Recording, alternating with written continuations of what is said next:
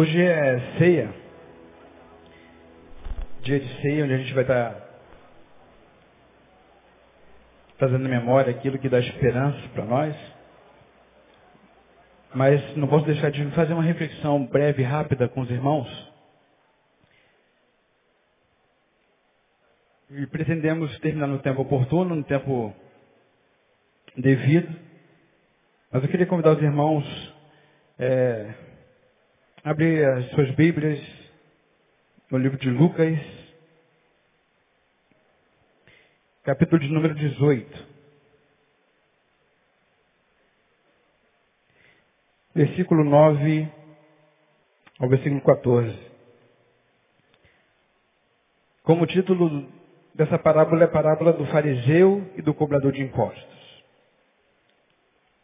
Jesus disse essa parábola a alguns que confiavam em si mesmos, crendo que eram justos e desprezavam os outros. Dois homens subiram ao templo para orar. Um era fariseu e o outro cobrador de impostos. O fariseu, posto em pé, orava consigo desta maneira: Ó oh Deus, graças te dou, porque não sou como os demais homens, roubadores, injustos, adúlteros, nem ainda como este cobrador de impostos. Jejuo duas vezes na semana e dou os dízimos de tudo que posso, possuo.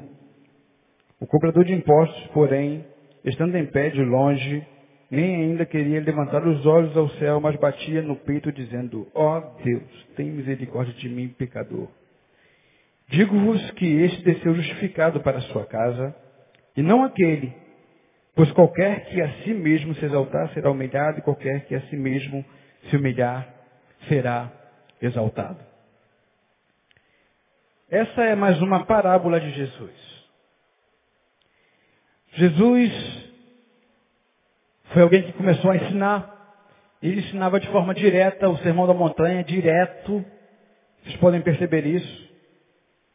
Mas quando chega no capítulo de número 13, aproximadamente, de Mateus, ali a gente encontra a primeira parábola que Jesus usa para ensinar o povo que o seguia.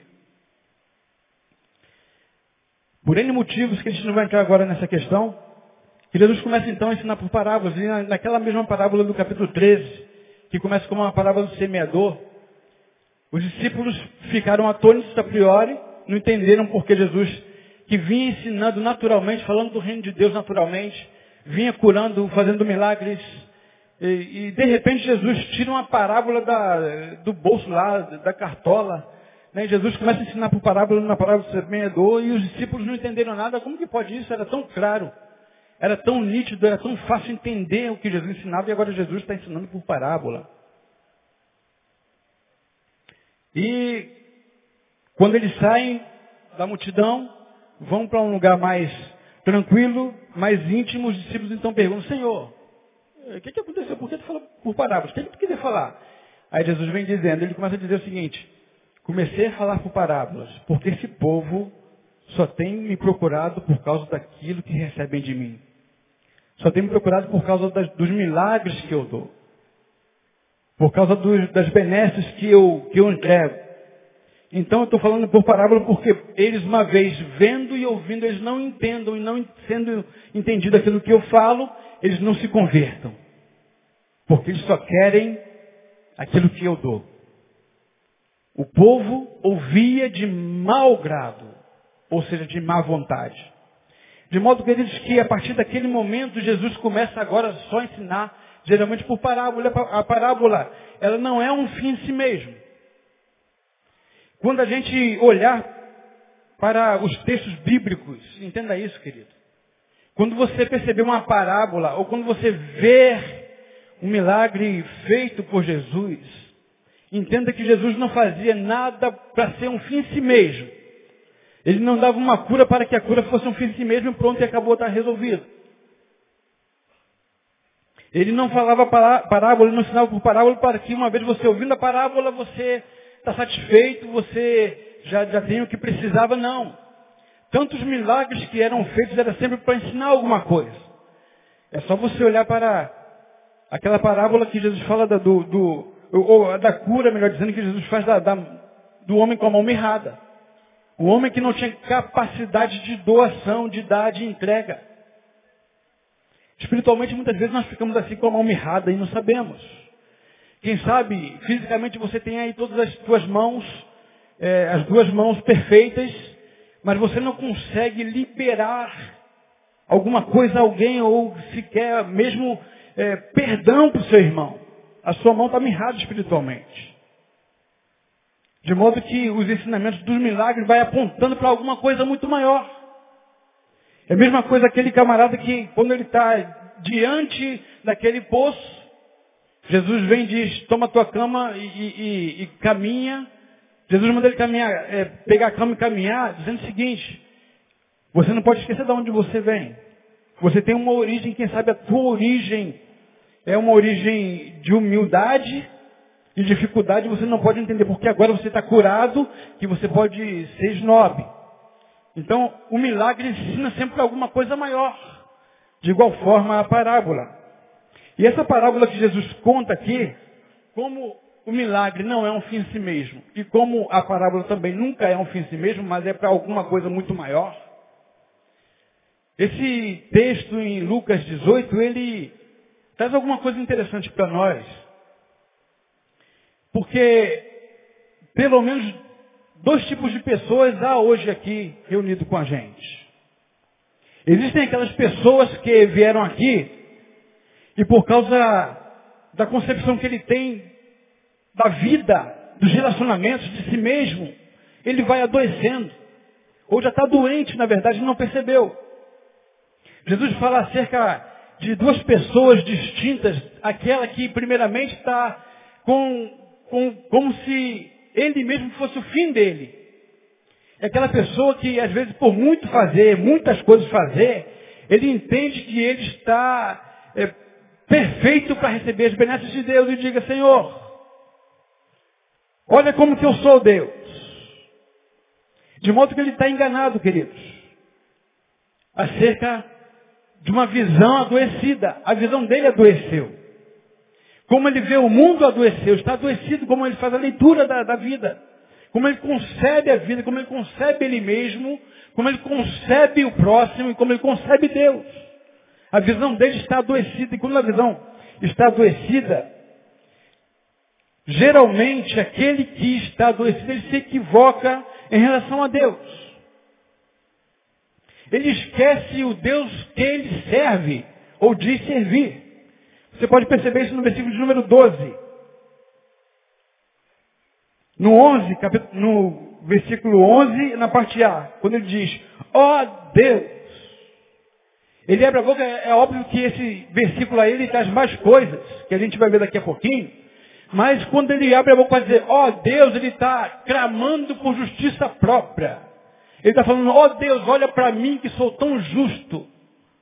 Olha para mim, Deus, e a gente esquece muitas vezes do nosso relacionamento com Deus, queridos. Foi como eu abri o culto de agora da manhã, dizendo que é um momento de reflexão, de, de se ver a si mesmo. Muitas vezes nós esquecemos de o que diz Salmo 139. E ele se relaciona com Deus de forma equivocada. Davi, quando ele estava lá, ele diz, Senhor, para onde eu posso fugir do teu conselho, da sua visão? Se eu estiver, ó Deus, no mais profundo abismo, tu estás ali. Se eu fugir e me esconder no mais profundo do, da escuridão, tu ali estás também, ó Deus. Para onde eu posso fugir da tua face? Eu queria, queridos, em nome de Jesus, que muitas vezes nós nos apresentamos na igreja aqui. Eu não sei como foi que você entrou aqui hoje e você começa a fazer as suas observações e geralmente a sua observação se dá exatamente na, na, no equívoco de analisar o culto. O que é culto? Culto só acontece a partir de, duas pessoas. Onde estiverem dois ou três reunidos em meu nome, ali eu estarei. De modo que o, o culto que ele está apresentando aqui depende de mim e de você. E muitas vezes nós entramos aqui e saímos não como se fizéssemos parte dele. Nós saímos daqui, ou estamos aqui, estamos analisando. Hoje o cara ali desafinou no, no, instrumento. Hoje aquele cantor ali não cantou muito bem. Hoje é, a irmãzinha aqui, o irmãozinho aqui está mal vestido e a gente vai analisando tudo. Está faltando alguma coisa aqui, não foi legal. E quando acaba a nossa reunião, e aí a gente diz, o culto foi uma benção, irmão. no ponto de vista de quem? Visão adoecida, equivocada. Quando na verdade a gente não é aquele quem vai analisar o que foi o culto, se foi bênção ou se não foi bênção. Mas a gente tem que analisar o seguinte, será que o Senhor recebeu meu culto no dia de hoje? De modo que quando a gente adentra esse lugar, a gente vai se assemelhar sempre a um desses dois casos. A gente sempre vai estar sendo ou o fariseu, que vai batendo no peito dizendo, ó oh, Deus, olha para mim como eu sou bom, como eu sou perfeito. Ou a gente vai dizer, como o publicano, que diz, Senhor, tem misericórdia de mim. De modo que muitas vezes, queridos, o que, que acontece? A parábola não é um fim em si mesmo. Mas muitas vezes aquilo que a gente vai fazendo pelo caminho, a gente esquece quem é o Deus que a gente serve, porque a gente não tem a percepção verdadeira e correta do que Ele é em nós para nós. E a gente vai achando que Deus vai se deixando enganar por causa daquilo que a gente faz. Então a visão se equivoca em relação a Deus. Vocês estão cansados de conhecer isso. Mas a gente se, se equivoca também em relação aos outros. Porque geralmente, tudo que a gente é, da forma como a gente entende, a gente faz a nossa leitura, parte sempre do princípio de que o outro é o ponto de partida e não é verdade. O ponto de partida e o ponto de chegada somos nós mesmos. De modo que o dia de hoje que o Senhor te dá, esse foi o dia que o Senhor te fez, alegremos-nos e regozijemos dele, significa que você, a partir do momento que acordou, é o ponto de partida do que você era até acordar. E você será avaliado até você dormir. É onde você chegou depois que o dia se passou. Só que, equivocadamente, nós nunca fazemos assim. Nós nunca pensamos o que, é que nós nos tornamos quando nos tornamos servos de Deus. Você foi alcançado pela graça de Deus um dia na sua vida. E o que você se tornou a partir de então? Nós temos uma imensa dificuldade de olhar para nós mesmos. Só que por causa dessa imensa dificuldade de olharmos para nós mesmos, nós pegamos sempre o ponto de partida alguém que a gente pega como referência. E geralmente a referência que a gente pega para nós é uma referência negativa. É alguém que a gente entende pelos nossos próprios olhos, como a gente enxerga o outro. Ah, eu sou melhor do que ele, olha para mim. Ninguém faz nada nesse lugar. Eu trabalho demais, meu ministério produz, eu faço, faço, faço, faço, faço. Infelizmente, queridos, a gente pode perceber que muitas vezes porque os nossos ministérios múltiplos, os nossos muitos ministérios uma vez se tornando fim em si mesmos, são adoecidos e se tornam doença para nós. Aquilo que a gente faz não pode ter um fim em si mesmo, mas sempre em função de alguma outra coisa maior. Aqui é uma palavra para você que é líder de ministério. E geralmente a gente no início do ano eclesiástico a gente pega, faz o nosso calendário, tem que ser feito o calendário de cada ministério, obviamente. Tem que ser focado e a gente foca, obviamente, naquilo que a gente pretende trazer, né? como a gente vai abençoar. E muitas vezes a nossa preocupação maior é sempre no final da atividade receber aplausos. Quando na verdade, quando isso assim acontece, queridos, o nosso ministério se tornou um fim em si mesmo. Não é para edificação, não é para abençoar ninguém.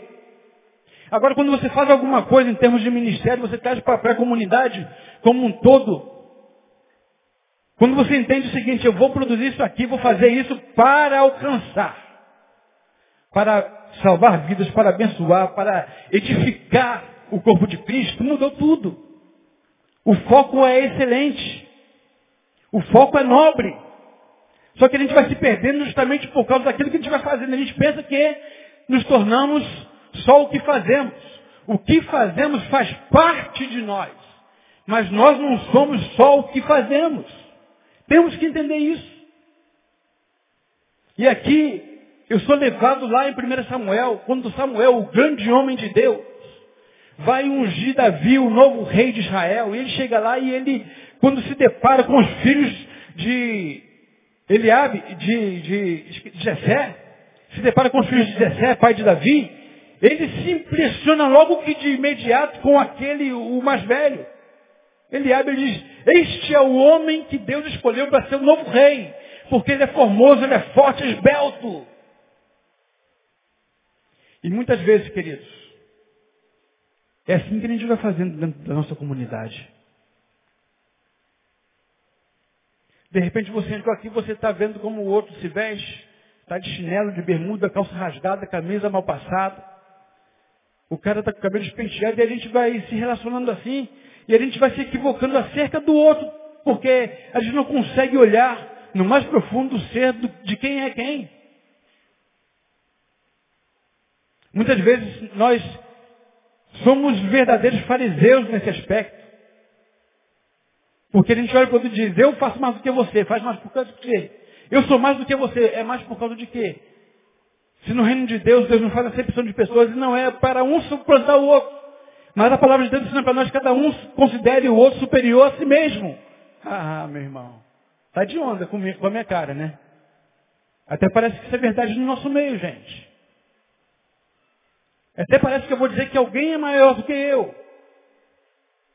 Até parece que eu vou admitir é, é, é, os dotes de realização de alguém que seja mais do que eu, e não é verdade. Porque a gente se relaciona com aquilo que parece ser. A gente nunca se relaciona com aquele que de fato é. Aí, João capítulo 3 vai dizer, a luz veio para iluminar os corações, mas aqueles que não quiseram que seus corações fossem iluminados, rejeitaram a luz, rejeitaram a Jesus, para que as suas obras, uma vez sendo mais, não fossem reprovadas. É muito mais fácil nós nos relacionarmos daqui para lá, da casca para fora.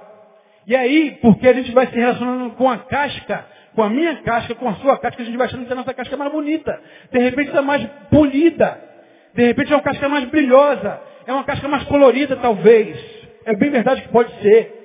Mas isso não pode ser determinação para que a gente entenda que alguém é aquilo. É isso que esse fariseu fazia. De forma equivocada ele diz, ó oh, Deus, como se Deus não fundasse o coração, não soubesse que ele era de verdade. E Deus não se deixa enganar. Ele não para aí, ele diz, ó oh, Deus, ó o equívoco em relação ao outro. Ele diz, graças te dou. É um hipócrita, é um brincadeira, né? Ele vai, parece que está agradando o Senhor, né? Deus, graças te dou. O cara pega um, um, um, uma frase imperativa assim, aquela frase que parece que vem lá da alma do coração. Oh Deus, graças te dou. Pô, é bonito, né? Tá legal aí, ó. Tá agradecendo ao Senhor por quem Ele é. Mas ele continua. Graças te dou, ó Deus. Porque não sou ele não fala assim, eu não sou o que era antes, hoje eu sou uma nova criatura, muito obrigado. Ele diz, eu não sou Deus. Como este cobrador de impostos, esse sem vergonha. Não sou um adúltero, não sou injusto. Eu não sou um homem que faz maldade, eu não roubo, eu não mato, eu não esfolo, eu não me prostituo, eu dou o dízimo, dou tudo aquilo que eu tenho. O cara é excelente. O cara é excelente religioso. Ele, ele cumpre tudo que é preciso no roubo, no mato, no cheiro, no fumo. Eu não, não, não adultero, eu dou o dízimo todo mês. É perfeito. O camarada é perfeito. É aquele que a gente pode botar e dizer, segue ele. Mas Deus não se deixa escarnecer, irmãos. Deus não está preocupado com aquilo que a gente vai fazendo que é moralmente correto. Deus não abençoa as nossas vidas pelo que a gente é moralmente correto. Você cumpre todos os paradigmas, todos os dogmas, você cumpre tudo que foi de, decretado ou pela sociedade, ou pela tua comunidade religiosa, pela tua família, tudo bonitinho, legal, não rouba, não... Mas e quem você é então? Porque isso não é suficiente. E aí o que vai ratificar é que diz lá em Efésios, pela graça sois salvos por meio da fé, isso não vem de vós, é dom de Deus. Não vem das obras para que ninguém se glorie. Só que, infelizmente, muitas vezes nós vamos nos gloriando em nós mesmos por aquilo que a gente faz. Hoje é dia de reflexão. Proposta dessa manhã é a gente olhar para nós, não para o outro. Não é pegar o que eu fiz e olhar para o outro, o que, que ele fez? Olha, eu fiz mais, olha a bandeira aqui, olhem para mim o que eu fiz. Tá, você fez muita coisa. E geralmente quando isso vai se tornando fim em si mesmo, essa muita coisa que você faz, quando você recebe o aplauso, como diz Jesus, quando ele ensina acerca da oração, ele diz, aquele que recebeu o aplauso em público já recebeu a sua própria glória. Glória efêmera, irmão. Porque os aplausos que a gente dá aqui, eles vão embora, somem no ar. Mas aquele que faz para a glória de Deus, ele vai receber uma coisa que é muito mais profunda. Porque vem do próprio Deus, não vem da glória dos homens. De modo que aquilo que você fez até agora aqui, irmão, não possa servir para a sua glória, mas sirva para um apontamento maior. E tenha coragem de admitir que nem tudo que você fez foi perfeito para edificar alguém. Só que a nossa glória é sempre física e sempre em relação ao outro. A nossa visão está adoecida em relação a Deus em relação ao outro. E por último, a nossa visão também se equivoca em relação a si mesmo, ou a nós mesmos. No verso número 12, ele vai dizendo jejum duas vezes na semana, do dízimo, babá, ele vai chamando a memória, trazendo à memória aquilo que ele faz, aquilo que ele é. Na verdade, não mergulhou para dentro de si para saber que muita podridão há dentro dele e ele precisa ver essas questões que só pela luz que Deus faz em nós que possa refletir, possa reverberar em verdade naquilo que de verdade nós somos, dependentes de Deus, carentes de Deus. E é isso que ensina para nós o publicano. O cara não era religioso, talvez.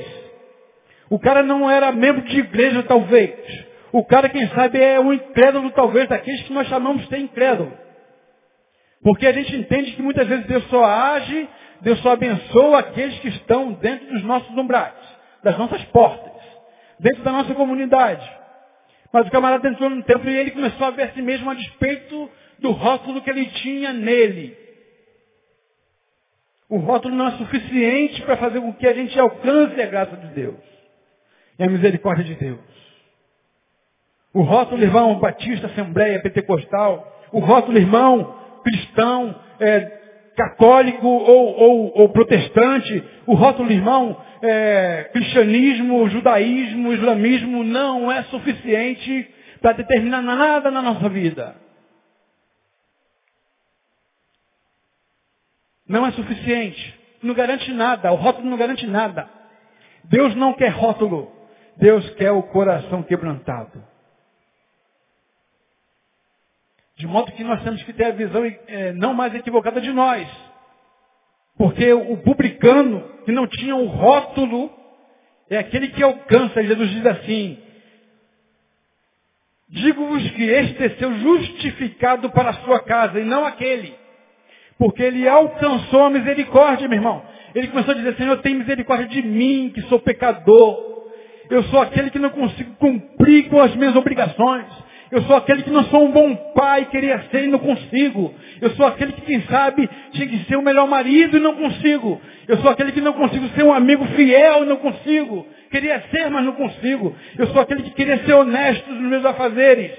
Aonde eu estou, onde eu participo, no meu emprego, não consigo. Eu não queria dar golpe nos meus amigos de trabalho para subir na carreira e ter uma promoção. Eu não consigo fazer isso.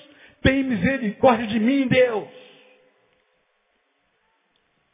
De modo, queridos, que nós temos duas opções quando entramos neste lugar. De ficar no superficial. De ficar naquilo que parece ser. Pareço ser um adorador. Pareço ter alcançado a graça de Deus e olha o que eu sou e você sabe quem você é de verdade.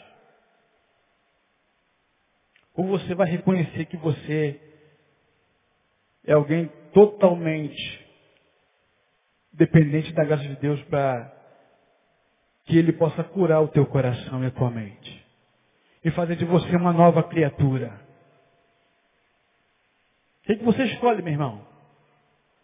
Você continua sendo um fariseu que faz tudo o que precisa ser feito, que é moralmente correto, que produz, que faz, acontece e tal, e em função disso você se escraviza em relação àquilo que você faz em detrimento do outro, Olha o que eu sou aqui, olha para mim, eu trabalho muito, irmão. Você não faz nada, fica sentado às vezes. Tem muita gente que fica sentado no banco, mas na vida é alguém tremendamente usado por Deus e a gente vai achando que quem só é usado por Deus é aquele que está em determinado ministério. Às vezes o cara é, não consegue, por vários motivos, entrar no ministério aí, e aí quem está do lado de fora aqui, eu estou no ministério, ó, pô, você não está fazendo nada, porque ele quer, não está fazendo nada, só entra e sai da igreja, às vezes a gente sai, é verdade, tem muita gente, a maioria entra e sai. Mas isso é aquele irmãozinho que é tremendamente usado na vizinhança, no hospital, na visita, numa palavra, no ônibus, dando um folheto simplesmente porque não sabe falar, mas sabe divulgar, sabe informar. E a gente não pode, porque a gente vê o cara, o que faz o cara aqui, determinar quem é esse camarada. A gente tem que entrar aqui, irmãos, e não ficar olhando mais as aparências daquilo que circunda aquilo que é principal e essencial, que é o culto. A gente tem que entrar aqui e dizer, Senhor, tem misericórdia de mim, porque eu sei que poderia ter sido muito melhor minha semana, não foi por causa da minha condição, por causa das minhas atitudes. Senhor, tem misericórdia história do meu casamento, mas antes de tudo, Senhor, trabalha no meu coração para reconhecer as minhas falhas. As minhas posturas equivocadas, Senhor. Ajuda-me a entender que eu faço parte de algo que é maior. Eu faço parte da minha família, mas eu não sou a minha família. Ela não tem que existir e viver para me servir, mas mutuamente se abençoar. Ajuda-me a abençoar aqueles que estão ao meu redor, que se encontram comigo no caminho. Porque é assim que tem que acontecer, irmão. É a gente começar a olhar para dentro de nós mesmos, ver que você tinha que ter orado mais e não orou. Você tinha que ter lido mais a Bíblia e não orou, e não leu a Bíblia. Tinha que ter meditado mais e não meditou, não deixou a Bíblia fazer de você uma nova criatura. Não transformou você, você continua o mesmo, estagnou no tempo e no espaço. É 20 anos crente, mas não faz nada diferente daquilo que acostumou fazer todo domingo. E isso basta. Você está aqui e diz, Senhor, olha como eu sou bom. Faz isso não, irmão. Diga assim, Senhor, tem misericórdia de mim porque eu sou pobre e necessitado. Tenho certeza, queridos, que Deus vai contemplar o teu coração. Que a gente possa sair daqui diferente, queridos. Não consigo conceber uma mesmice, a gente entrar e sair, entrar e sair, entrar e sair, ouvir a palavra e a palavra não reverberar dentro de nós. Eu não posso ser o mesmo que fui a, a semana passada. E muitas vezes a gente fica tentando provar para alguém, ou para algumas pessoas, que a gente continua sendo o mesmo. E algum tempo eu vivia tentando provar que eu era o mesmo. Que isso, cara, tu, pô, tu mudou pra caramba. E eu ficava, não, que isso, eu sou o mesmo, mudei não, mudei não, mudei. Hoje, queridos, eu digo com maior prazer, eu mudei mesmo. Porque falta de inteligência é aquele que estagna. A gente tem que evoluir. Fomos criados à imagem de Deus, mas a gente tem que evoluir. Evoluir como cidadão do reino de Deus. Evoluir como marido, como esposa, como filho, como amigo, como crente. Evoluir como homem, como mulher. Evoluir. De modo que eu, de fato, não tenho que ser mais aquele que eu era antes. Mas eu tenho que prosseguir deixando as coisas que para trás ficam, prossigo para o alvo, para o prêmio da soberana vocação em Cristo Jesus. Deus tem um plano para você, no sentido de que você evolua e chegue nesse plano. Mas é necessário que você caminhe. É, é necessário que você entenda que você não tem que estar olhando para ninguém para competir com ele quem faz mais, mas você tem que fazer a sua parte quantas vezes for necessária. Deus nos abençoe, querido. Que essa palavra possa ser acalentada, possa encontrar espaço no nosso coração. Que ela possa fazer um reboliço na tua vida. Para que você entenda que você não foi chamado para ser um fariseu que entra e acha que é. mas que você entenda que você, quem sabe, talvez não é publicano, mas você é servente de pedreiro. Quem sabe servidor público. Quem sabe, quem sabe militar. Ou qualquer outra coisa, mas você possa entrar no templo e dizer, tem misericórdia de mim, Senhor. Deus nos abençoe, amém, queridos?